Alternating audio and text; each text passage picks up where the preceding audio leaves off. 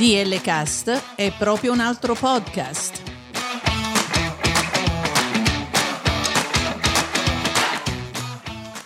DL Cast è una finestra aperta sul mondo della cultura, musica, cibo, viaggi, interviste e molto altro.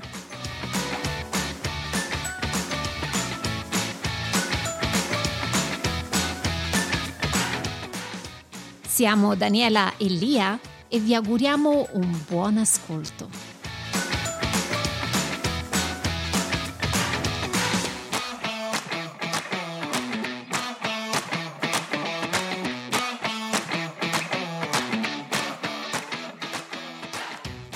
Vabbè, Dani, allora, come va? Come stai?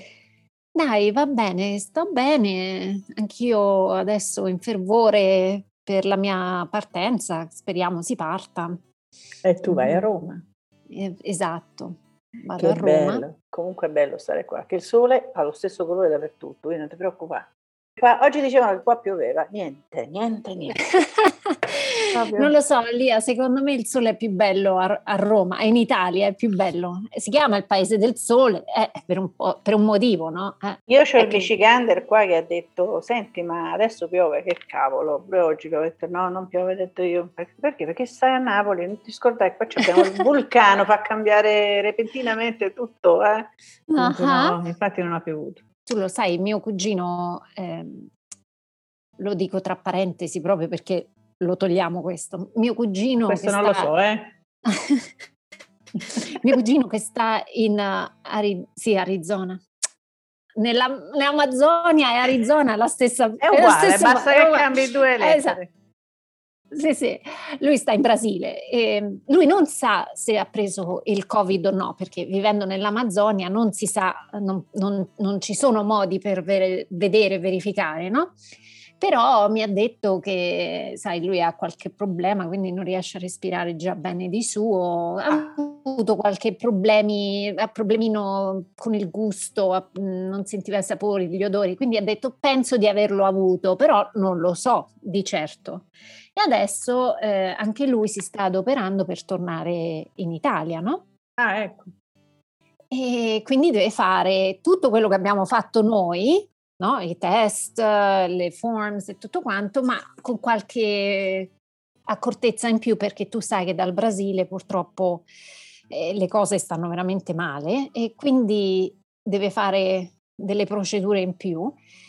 È andato per farsi questo tampone e è risultato positivo. Quindi non può venire eh, in Italia. Oh, quanto mi dispiace, quanto mi dispiace, Eh. però l'Amazzonia è una bella, una bella zona. Infatti noi oggi avevamo intenzione di parlare di questa bellissima grande manifestazione a protezione dell'ambiente. la giornata dedicata alla Terra, The Earth Day, che accade appunto il 22 aprile. E È una celebrazione che io ho imparato qui negli Stati Uniti, Lia, perché nella scuola dove andavano a scuola le- i miei figli, il 22 aprile facevano delle, ogni anno facevano delle attività proprio per promuovere eh, la giornata della Terra e ricordo che abbiamo fatto anche delle competizioni per chi faceva i progetti più originali. Io amo la Terra, sai, in questo periodo che si parla molto dello spazio, ci sono persone che stanno valutando di trasferirsi nel pianeta Marte, no? Il pianeta rosso, però io no, io mi sento proprio una, come chiamano in America, come si dice in America, una earthling, mi sento Sì, proprio una terrestre, una, una Attaccata, terrestre. attaccata, con i piedi per terra. Bravissima, io terra. sì, mi sento molto connessa con la terra. Sì. Tu lo sai che oggi ci sono 193 paesi che celebrano questa giornata internazionale, organizzano moltissime manifestazioni. Tu in, in casa cosa fai? Da anni ho, ho tolto l'abitudine di comprare la plastica, quindi non compro più bottiglietti di plastica, cerco comunque di limitare l'acquisto della plastica e ricicliamo, facciamo attenzione anche quando compriamo magari a prodotti che sono ehm, biodegradabili Scusi. oppure sì. E poi Michael, per esempio, mi ha, mi ha insegnato tante piccole tips. Tipo? Piccoli, tipo? Eh, non so, magari di non usare, adesso quella, la mia nuova moda è di non usare il cotone, ma di andare più su un tessuto di bambù. E, ehm, Però so che ti ha convinto anche a cambiare um, a casa, hai un contratto ecosostenibile per uh, il riscaldamento a casa. Esatto, che poi giustamente gli Stati Uniti, cioè uno cerca di, di, diventare green, di poter aiutare l'ambiente e si paga di più perché invece di dare degli incentivi, però sì, noi abbiamo fatto il cambio radicale, siamo diventati tutti eco. La cosa bella, lo diciamo in inglese, è la green generation. Sì. Sono loro i ragazzi più soggetti, più di noi, perché veniamo da altre generazioni sono più disposti a, a, ad essere ambientalisti e ci educano oggi più di prima. Eh sì, è vero, è vero. Questo te lo dico per esperienza, lo sai, no? eh sì, ma eh, poi leggevo tutti questi piccoli consigli per appunto aiutare la riduzione del riscaldamento globale e in effetti, in effetti non è che bisogna fare cose poi stratosferiche, no? No, io te ne dico una, a casa mia ho cambiato tutte le lampadine. Abbiamo messo lampadine LED che mm-hmm. pare che consumino il 60% di meno rispetto alla lampadina tradizionale. Poi se non lo faccio io, mio figlio mi spegne le luci. Esatto. Sempre. O la radio, non posso cantare, l'abbiamo già detto questo. La, la TV, gli stand by per esempio, gli stand by consumano un bel po', circa se non sbaglio, non voglio errare, il 30%. Comunque senti Lia, eh, giornata della terra, bellissimo, e la, la, la cosa che più tu ami della terra? Il profumo. Il profumo. Sì, specialmente la mattina. E in primavera soprattutto quando... Ah, quello che mi piace più è quando tagliano l'erba. Il profumo dell'erba sulla terra con le gocce di rugiada. E secondo me è spettacolare. Eh, una sensazione bellissima. Sì. E, e, poi la natura, proprio il verde, il silenzio, gli uccelli, i colori, gli, gli odori, i rumori naturali. Sì. Oggi camminavo con Michael e Eric e dicevo oh, guarda quanti uccelli, c'erano macchine non ce ne sono, no? In questo, in questo periodo più come prima, e sentivamo il cinguettio degli uccelli e tanti, tanti uccelli. Dice, ma Michael dice, mamma, ma è primavera? Sì, sarà pure primavera, ma io non ne ho mai visti tanti. Eh sì, perché adesso ho sentito che la natura si è ripresa, tanti spazi che noi avevamo tolto, quindi il, ho sentito di aquile che sono tornate in città. Sai Daniela, c'è anche un altro aspetto che forse non piacerà a chi ci ascolta, che è quello del cambiamento del menù sia a casa che fuori. Ci sono tante persone che utilizzano, mangiano troppo e utilizzano troppo spesso cibo che eh, ha maggiormente un impatto dal punto di vista eh, della produzione e quindi un impatto sull'ambiente. Io lì, in questo, parlando di, questa, di, questo discorso, ti voglio dire, proprio ieri ho avuto uno, un mio studente americano che mi ha parlato di alcuni video YouTube dove fanno a gara a chi può riciclare più cibo dentro casa. Mm. Quindi le cose che tu hai in casa, che leftovers, gli avanzi, invece di lasciarli da una parte, magari poi dopo successivamente buttarli, questi youtubers ti danno idea di come eh, riusare il cibo. E lui mi ha parlato, al, guarda, appena me, par- me, ne ha parlato, all'inizio mi sono un po' schifata, eh? però poi dopo ho pensato, vabbè, dai, è per una buona causa. Ma lui mi ha parlato di gnocchi fatti fatti con patate fritte. Madonna. Quindi gli avanzi delle patatine fritte che tu fai, che magari m- mm, m- mm, compri, perché poi gli americani non è che le fanno, quindi le comprano, invece poi di buttarle, si possono trasformare in gnocchi. E lui mi ha detto che lui non cucina, però era talmente affascinato da questa cosa che ha provato a preparare gli gnocchi riciclati dalle patatine fritte. È ancora vivo? e mi ha detto che effettivamente sono buoni, quindi non lo farò mai. Uno perché le patatine fritte in casa mia non entrano. very good, very well. E secondo perché la cosa non è che ancora mi...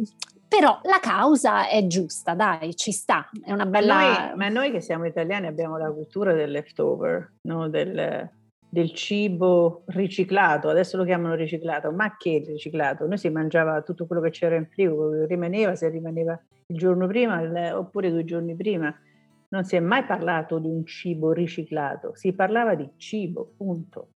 Sì, no, però eh, il mio punto è che è bello pensare che ci sono modi oggigiorno per poter riproporre questa cosa che noi italiani forse già facevamo in chiave più moderna per i giovani. Se mi permetti, vorrei leggere no? questa poesia che mi ha colpito tantissimo, certo, in un certo, certo vai. senso vai mi pure. ha cambiato l'approccio sulla natura, no?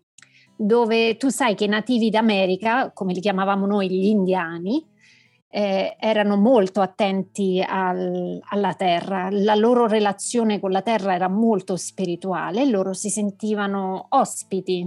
No? Questa poesia che ti leggo è una poesia navajo. Quando togliamo qualcosa alla terra, dobbiamo anche restituirle qualcosa. Noi e la Terra dovremmo essere compagni con uguali diritti. Quello che noi rendiamo alla Terra può essere una cosa così semplice e allo stesso tempo così difficile come il rispetto. Bellissima, molto sì. bella. Bella, Era bella. Grazie per avere Grazie per aver condiviso, ecco si sta emozionando Daniela. Allora yeah. io vado nella parte più tecnica perché vedo la lacrimuccia. Quindi mm-hmm. è importantissimo celebrare Madre Natura. Dunque io invece mh, mm, ho così una piccola lista di cose che potremmo fare. Fantastico. Tra le altre cose veramente molto piccole perché ce ne sono tante, tante. Riciclare. Tutto quello che può essere riciclato deve essere riciclato. Poi bisogna spegnere l'auto.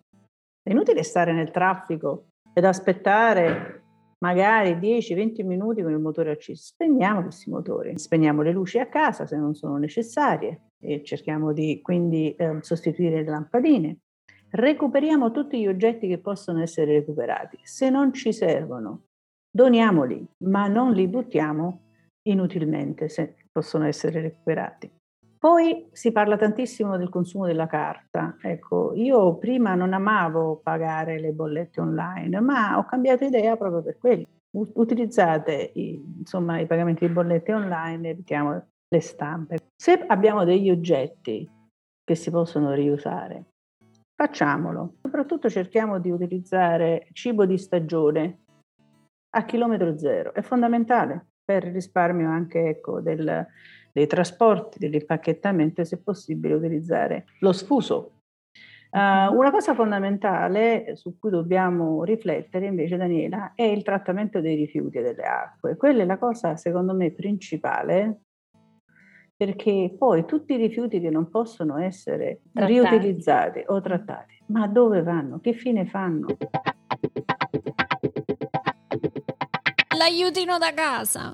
Chiamiamo Salvatore, lui si trova in una località vicino a Napoli e vediamo se ci risponde. Ciao Salvatore. Ciao, Ciao Salvatore. Allora Salvatore, io e te ci conosciamo per ovvie ragioni, ma non conosci Daniela. Noi siamo qui su DL Cast e vogliamo parlarti del, di questa spettacolare giornata di celebrazione della Terra. Della terra. Sì. Quindi abbiamo fatto questa, quest, questo nostro podcast puntata dedicata proprio alla terra e abbiamo parlato con Lia di alcune cose che nel nostro piccolo facciamo per aiutare l'environment, il, la terra intorno. Però so che tu sei nel settore della, dell'ecologia.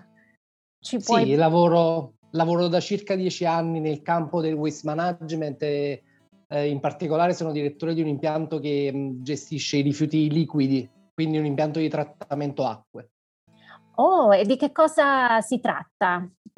Ah, molto semplicemente si tratta di un impianto che riceve i rifiuti eh, derivanti sia dalle attività civili che dalle attività industriali, perché tutte le attività industriali, qualsiasi esse siano, dall'autolavaggio che ci, uh, dove portiamo a lavare l'automobile fino alla, all'industria, alla grande industria che produce aerei, chiaramente ha la necessità di andare a smaltire in maniera corretta i propri rifiuti. Quindi noi ci occupiamo di gestire questi rifiuti e in particolare trattiamo presso il nostro sito, che si trova in provincia di Napoli, quelle che sono uh, le acque reflue di questi, uh, di questi stabilimenti. Principalmente i nostri sono clienti di natura industriale.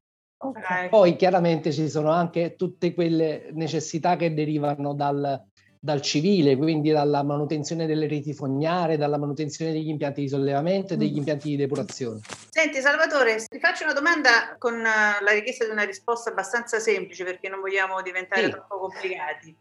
Ci potresti dare un'indicazione, un chiarimento sul riciclo, recupero e smaltimento dei rifiuti?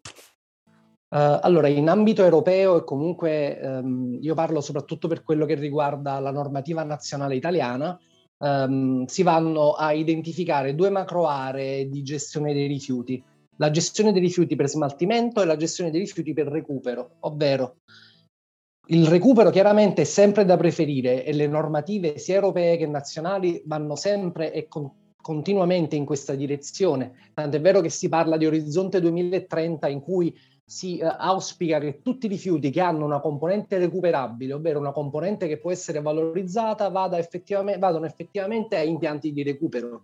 Questo purtroppo oggi non avviene perché gran parte dei rifiuti vengono gestiti invece sulla filiera dello smaltimento.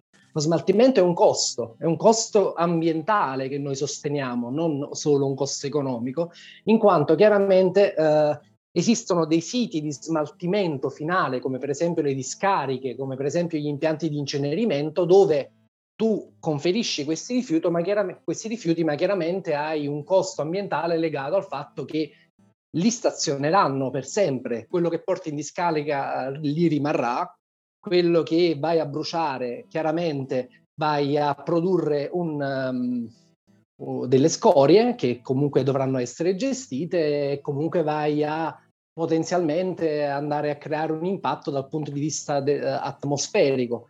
Quindi eh, chiaramente andare a scegliere e andare a um, uh, perseguire nel corso de- dei prossimi anni quelle che sono le strade che portano i rifiuti al recupero è un obiettivo che si pone tutta la nostra comunità, tutta la nostra società. Poi chiaramente eh, nel recupero ci sono chiaramente eh, delle eh, delle possibilità uh, che nascono da quelle che è la qualità dei rifiuti che tu devi gestire, nel senso alcuni rifiuti si dice che sono riciclabili, ovvero possono essere riportati alla loro funzione originaria. Pensiamo tutti per esempio ad alcune tipologie di plastiche come per fare un esempio molto semplice, le bottiglie di plastica chiaramente hanno la possibilità di essere riciclate, di essere riportate a un materiale che può essere poi riutilizzato all'interno della stessa filiera, quindi la plastica viene riutilizzata come plastica, non andando quindi a um, utilizzare delle materie prime, eh. ma utilizzando i rifiuti come materia prima. Uh-huh. Mentre altre situazioni eh, includono la possibilità invece di recuperare un rifiuto ma non di riciclarlo e quindi eh, di eh, trarne comunque un vantaggio, trarne comunque un valore che però non è eh, quello del riciclo, ovvero eh, può essere un valore energetico che tu vai a ricavare dal rifiuto, come per esempio quello che si fa quando si porta un, un, rifiuto a recupero energetico, ovvero vai a utilizzare nei cosiddetti termovalorizzatori un rifiuto come combustibile per andare a, a produrre dell'energia termica. E a che punto siamo? Chiaramente, oggi a che punto siamo? Siamo in un punto nel quale um, c'è una grande, grandissima necessità di impianti e uh, le istituzioni, soprattutto dal punto di vista politico, dovrebbero decidersi a um, dare uno sprint molto più incisivo per quanto riguarda quello che è la facilità con la quale si può andare a realizzarli ti posso parlare dall'Italia perché essendo un tecnico che opera in Italia, certo. io conosco quello che è la situazione certo. del nostro paese e ti posso dire che um, i percorsi autorizzativi per gli impianti che gestiscono i rifiuti sono molto molto lunghi, semplicemente perché chiaramente c'è una componente di impreparazione di base di quello che è il, il nostro sistema sociale, il nostro sistema delle istituzioni che um, hanno a volte anche giustamente grossi dubbi ad autorizzare o comunque a portare avanti progetti di creazione di impianti che gestiscono rifiuti. Quindi è un progetto bloccato uh, nel futuro, diciamo, sotto certi aspetti eh, Sì, ci sono, ci sono, diciamo che negli ultimi anni la situazione sta leggermente migliorando perché c'è una, una grossa consapevolezza globale che piano piano si sta andando sempre più a formare, sempre più ad aumentare. Um, c'è una situazione sicuramente di, di stallo uh, che si sta cercando di superare perché c'è la consapevolezza che senza impianti non andiamo da nessuna parte, senza impianti che gestiscono rifiuti, i rifiuti rimarranno per strada o comunque rimarranno non gestiti. Ci sono stati negli ultimi anni dei grossi problemi, almeno in Italia, per il destino dei rifiuti, perché sono venuti meno quelli che erano i destinatari maggiori eh, che mh, avevamo, quindi per esempio la Cina, che importava gran parte dei nostri rifiuti, ah. perché li recuperava con uh, un eh, con un mercato che fondamentalmente era eh, estremamente favorevole per loro perché hanno chiaramente dei costi di manodopera totalmente diversi da quelli che si possono avere in Europa, ah, ecco. così come certo. negli Stati Uniti. Certo. Ah. Solo che uh, finalmente c'è da dire in Cina si, hanno cominciato a porsi il problema, a quanto pare, del, non solo il problema della salvaguardia ambientale e dello smog che eh, che li danneggia e li devasta praticamente in questo periodo, ma um, c'è anche un tema legato al fatto che loro sono tantissimi, quindi anche loro producono una quantità inusitata di rifiuti e quindi loro si gestiscono il loro all'interno del loro paese. Okay. Poi, quindi noi improvvisamente ci siamo ritrovati con il destino di gran parte dei rifiuti che, eh, che, che potevamo conferire facilmente in Cina o in altri paesi che avevano un mercato simile eh, bloccati, quindi non avevamo più la possibilità di portare questi rifiuti in uh, questi paesi e ci siamo ritrovati con una penuria di impianti che è strutturale all'interno del nostro, del nostro paese e, della, e in, più in generale in Europa, ma in Italia particolarmente si sente questo aspetto. Mm. Anche perché in Italia, oltre al, alla necessità di una presa di posizione forte da parte delle istituzioni, c'è anche un problema di ehm, opinione pubblica, perché un qualunque impianto apre in Italia chiaramente viene visto con sospetto per via delle ragioni eh, che si possono sicuramente dare a, a chi può sospettare di chi gestisce rifiuti perché ne abbiamo passate tante nel nostro paese, così come però succede da tante altre parti. Quindi mm-hmm. è chiaro che chiunque possa avere qualche dubbio nel momento in cui vede uno stabilimento che si apre per gestire rifiuti, però bisogna anche capire che molto spesso queste sono le nostre uniche speranze per poter effettivamente uscire dal problema, perché il problema si gestisce soltanto affrontandolo. Affrontandolo vuol dire prendendo il rifiuto e cercando di trarne qualcosa di buono e qualcosa che possa essere riportato sul mercato. Bravo, quindi la, la, diciamo il riciclo, la, come lo chiamano in, in inglese, the waste, eh, potrebbe essere anche un'opportunità di nuovi lavori, di, di nuove energie, di, nuovi, sì, di un diciamo progresso. Io lavorando nel settore ambientale mi sento abbastanza sicuro da questo punto di vista perché Bene. il lavoro c'è ed è, assolutamente tanto, nel senso ci vorrebbero più persone, ci vorrebbero più risorse, più, um, ci vorrebbero più energie in questo settore perché è un settore cardine. Noi dobbiamo considerare una cosa fondamentale. Lo, eh, il pianeta Terra ha delle risorse naturali che non sono infinite. Non essendo infinite, noi prima o poi dovremo fare i conti col fatto che le stiamo per terminare. Esatto. Ci sarà certo ci sarà, ci sarà un momento nel quale ci accorgeremo che alcuni metalli, alcuni minerali, alcuni alcune sostanze che servono mh, per, non mh, immediatamente nella vita di tutti i giorni, ma per produrre cose che noi utilizziamo nella vita di tutti i giorni, non ci saranno più o comunque saranno rare e quindi comporteranno dei costi di produzione che nessuno potrà più sostenere, andando fondamentalmente a cambiare tutte quelle che sono le, le nostre abitudini, i nostri modi di, uh, di vivere. Vero. Quindi arriveremo a una situazione nella quale uh, avremo altre miniere che impunentemente però abbiamo trattato male, diciamo, andremo, io eh, immagino un futuro nel quale si andrà a, a, prendere una discarica e a utilizzarla come se fosse una miniera per andare a recuperare quello che ci abbiamo buttato. Beh, allora, non... prima, prima, di fare questo, che chiaramente potrebbe comportare dei costi enormi, chiaramente, perché immagino che sia estremamente più complicato andare a scavare in una discarica per recuperare determinate sostanze, forse è meglio cominciare a gestire bene quello che noi adesso abbiamo, invece di continuare a conferire invece in discarica cose che potremmo effettivamente recuperare in qualche modo. Certo. Quindi chiaramente l'invito è quello di Uh, per tutti nel proprio privato di cercare di uh, portare avanti tutte le tematiche relative alla differenziazione dei rifiuti.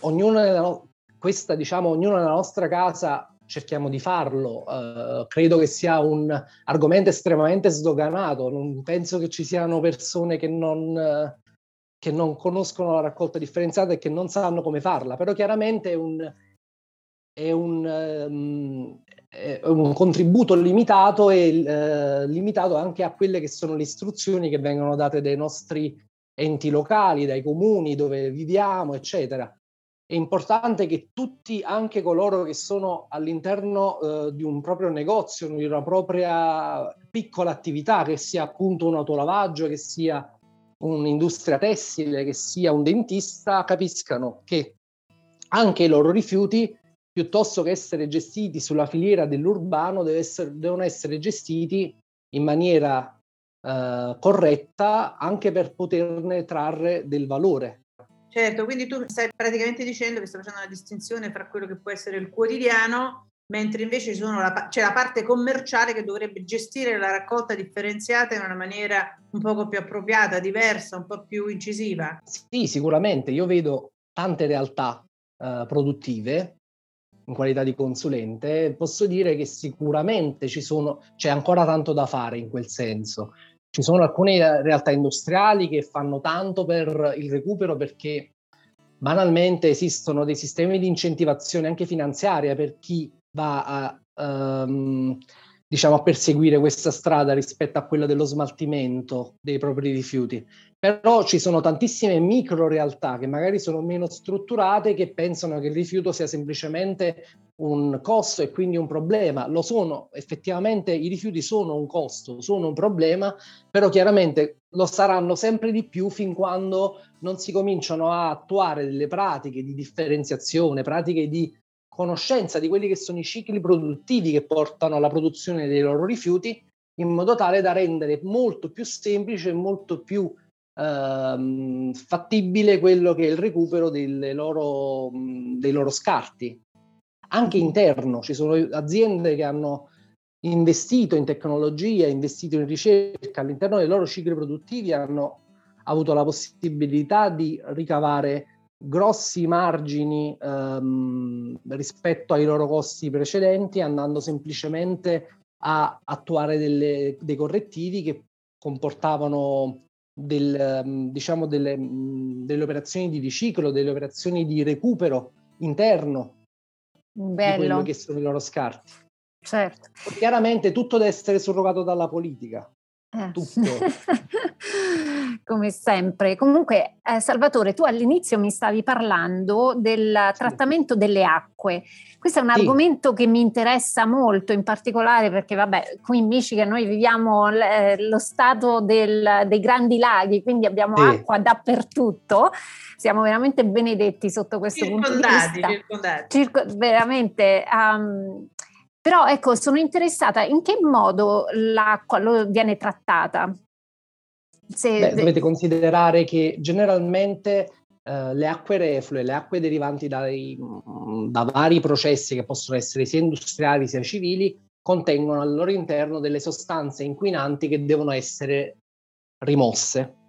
Al, all'incirca si stima che gli inquinanti presenti in media in tutti i reflui che si vengono a generare in questi processi um, siano circa il 5%, mentre il 95% in media, sempre in media chiaramente perché bisogna considerare caso per caso, è acqua che deve effettivamente tornare ad essere un'acqua, una risorsa che può essere effettivamente recuperata e riutilizzata. Il um, trattamento delle acque prevede um, varie uh, possibilità, diciamo che in funzione del rifiuto liquido che tu devi andare a gestire, quindi dell'acqua che tu devi andare a depurare, ci sono tantissime tecnologie. Il, uh, diciamo, è un, um, è un argomento in continua evoluzione perché um, chiaramente si cercano sempre uh, più delle tecnologie che possono essere competitive sia in termini economici sia in termini di impatto ambientale che si cerca di minimizzare uh, ogni qualvolta si va a, um, diciamo, a costituire un, un percorso di gestione di un determinato rifiuto. Um, l'impianto che dirigo si, um, è un impianto che uh, dispone di una tecnologia uh, buona, mh, mm, che comunque andrà ad essere migliorata perché il, um, la normativa europea prevede la, um, l'emissione di, di, un documento che si chiama BAT, Best Available Technologies, quindi le migliori tecnologie disponibili, eh, che ormai sono, è diventato un, un, obbligo, nel senso qualunque impianto si deve andare eh, per quanto possibile a, a, conformare quelle che sono queste BAT in modo tale da poter gestire col minor impatto ambientale possibile, con le migliori tecnologie appunto disponibili, quelli che sono i rifiuti che va a gestire. E um, quindi uh, questa è una cosa che è regolata dalla, appunto dalla normativa europea, come dicevo.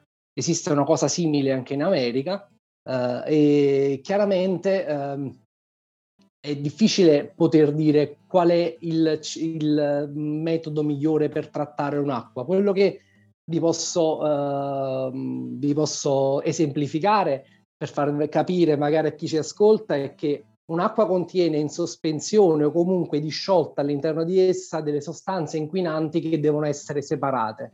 Per poterle separare esistono dei, dei mezzi fisici che possono essere semplicemente intesi quali eh, me- metodi che portano alla filtrazione della matrice liquida, quindi una serie di tecnologie che si vanno a configurare quali tecnologie di filtrazione, di ultrafiltrazione, di osmosi e quant'altro, mentre ehm, altre tecnologie si basano su quelle che sono principi fisici chimici, nel senso trattamenti che vanno a ehm, prevedere l'aggiunta di alcuni reagenti, alcuni chemicals che eh, in aggiunta a queste sostanze che sono presenti all'interno del rifiuto liquido ne causano, la, um, ne causano la, l'insolubilizzazione, nel senso si vanno a creare dei sali che sotto forma di particelle più pesanti, con l'aiuto di altri reagenti, non voglio essere troppo specifico e troppo complicato, uh, vanno a formare dei fanghi che quindi vanno a sedimentare verso il fondo. Ho capito, quindi, sarebbe quel famoso 5%. Quello sarebbe il famoso 5%. Che diciamo che c'è, 5%? Allora, c'è un'acqua sporca e poi dopo c'è un'acqua pulita che si chiama acqua chiarificata con poi questo 5% eh, circa di eh, sostanze inquinanti che diventano fanghi. E che fanghi che poi devono essere smaltiti. Ah, ecco. Il ciclo delle acque eh, è un ciclo che mira a rendere quanto più acqua possibile uh, di nuovo una risorsa, però chiaramente c'è e ci deve essere un, uno scarto, perché se non ci fosse lo scarto vorrebbe dire che stai facendo ben non poco. Sta- mentre... non è stata pulita. eh, ma questo scarto che fine fa? Questo scarto um, che, che, fine fa? Allora, considera che uh, questo 5% famoso uh, contiene ancora tantissima acqua perché le attuali tecnologie per gestire i fanghi derivanti dalla depurazione, principalmente si parla di fanghi e di altre piccole frazioni che possono essere le sabbie, possono essere i grossolani e altre cose, però parliamo principalmente di fanghi, ok? Questi fanghi eh, contengono ancora tantissima acqua e quindi potrebbero essere trattati in modo tale da poter essere privati anche di quest'ultima frazione d'acqua. Mm. Il fango per definizione è una miscela di acqua e di eh, materiale solido. Se lo essiccassimo, quindi se portassimo a essiccazione appunto questo fango, tu riesci a ehm, ottenere il risultato di portare in discarica molto meno rifiuto in termini assoluti e quindi molta meno acqua, acqua che potrebbe essere effettivamente riportata invece nel ciclo dell'acqua. Uh, chiaramente questo però è, rientra sempre nel discorso che facevo prima circa la facilità ah. nel poter andare effettivamente a migliorare gli impianti esistenti e a creare impianti nuovi. E noi dobbiamo sperare quello allora. Sì, sì, sì, assolutamente. Sì, ti faccio un esempio, considera che il mio impianto produce 2500 tonnellate di fanghi l'anno, wow. circa, 2500 tonnellate di fanghi che vanno tutti in discarica, perché non sono materiali propriamente recuperabili, esistono anche, esistono alcuni impianti che stanno investendo per trovare delle strade al recupero per questi fanghi, però comunque sono materiali di difficile gestione. Se invece tu andassi ad essiccare queste 2500 tonnellate, considera che porteresti il loro quantitativo a circa la metà. La cosa eh, ideale sarebbe quella di riuscire a gestire queste matrici nel migliore dei modi. Esatto. Ovvero, ovvero non avere il, diciamo, Uh, a volte delle inutili uh, lungaggini burocratiche o comunque delle, dei paletti messi davanti da enti che magari poco capiscono di quello di cui effettivamente stiamo parlando e ehm, diciamo molto spesso si va, a verific- si va a vedere più il, um, l'interesse politico, l'interesse privato rispetto a quello che è effettivamente l'interesse ambientale. L'interesse ambientale sarebbe quello di andare a favorire determinati meccanismi di recupero, comunque determinati meccanismi di investimento che portano agli impianti. Certo. esatto. Però sì, l'ho detto molte volte in questa telefonata, diciamo che è, è, fondamentale che ci sia un'apertura nei confronti degli impianti, esatto. nei confronti degli impianti e delle nuove tecnologie. Una, un investimento sia economico ma anche un po' di apertura mentale, quindi anche un investimento a livello di fiducia nei confronti delle persone e, e dei, dei centri. Sì, sì, sì, è chiaro, le persone devono avere fiducia, poi la fiducia non si dà mai al buio. Ci sono, in... Ci sono impianti come il mio, per esempio, che hanno una politica a porte aperte, noi facciamo um, facciamo um, lezioni dell'università um, in campo, quindi all'interno del nostro impianto, ospitiamo uh, le scuole, ospitiamo gli enti, ospitiamo ah, bene, anche i cittadini della, della... Una parte educativa. Sì, questa parte è fondamentale giusto per far capire banalmente come funziona un impianto e perché è importante uh, che ci siano questi impianti, nonostante magari uh, l'opinione pubblica possa pensare che uh, avere un impianto che tratta rifiuti vuol dire avere dei rifiuti che entrano all'interno del proprio territorio che certo. questa è la cosa principale. No. Però chiaramente non bisogna fare di tutta l'erba un fascio, nel certo. senso, certo. Uh, pochi anni fa ho visto un impianto non riuscire ad aprire, uh, che era un impianto di um, trattamento plastiche, ovvero questi cosa facevano? Andavano a prendere le plastiche derivanti dalla raccolta differenziata, ne creavano un semilavorato con delle operazioni a freddo, delle operazioni che banalmente non comportavano un grosso impatto ambientale perché non stiamo parlando di bruciare rifiuti o, o altro, stiamo parlando di uh, sminuzzare, stiamo parlando di triturare, stiamo parlando di operazioni meccaniche a freddo che banalmente hanno, possono essere gestite nel migliore dei modi con piccolissime Uh, diciamo piccolissime azioni preve- pre- preventive e um, questo impianto non riusciva ad aprire perché l'opinione pubblica pensava e manifestava contro l'apertura di una nuova fabbrica di tumori. Ecco. Ora il discorso è, è chiaro che il problema esiste, ma il problema esiste perché esistono le attività illegali. Uh-huh. Quindi, in primis, lo Stato deve migliorare le competenze e deve migliorare l'organico, comunque in generale il numero di persone che fanno parte degli enti di controllo in modo tale da poter rafforzare questi, questi centri di controllo e poter effettuare un controllo capillare sul territorio. Dopodiché, perché non si può, diciamo, inibire la possibilità a degli impianti di aprire o di lavorare perché lo Stato non controlla e quindi, eh, oppure non controlla in maniera efficace e quindi eh, banalmente non si riesce a, a, non avendo il controllo che funziona, la, la, gente dice piuttosto che avere qualcosa di poco controllato preferisco non averlo. Purtroppo non sarà più una scelta, noi abbiamo bisogno di avere degli impianti, però di avere nuovi impianti, grandi impianti che si occupino di questo, però chiaramente c'è bisogno anche che lo Stato li controlli, che, che la gente si fidi di questi controlli. Quindi ci deve essere un, un, miglioramento, un improvement delle competenze, un improvement dei, appunto dei, dei controllori, mh, sia in termini quantitativi che in termini qualitativi.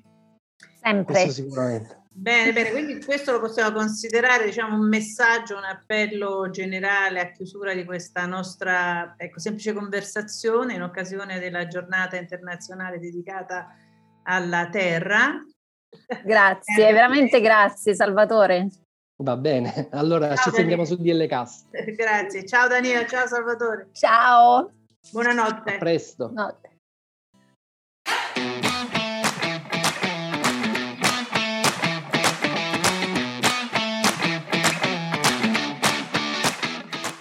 Seguiteci su dlcast.com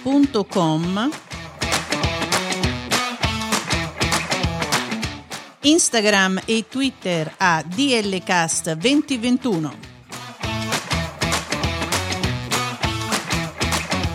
Ci trovate anche su Apple Podcast, Amazon Music, Spotify, Google Podcast e TuneIn.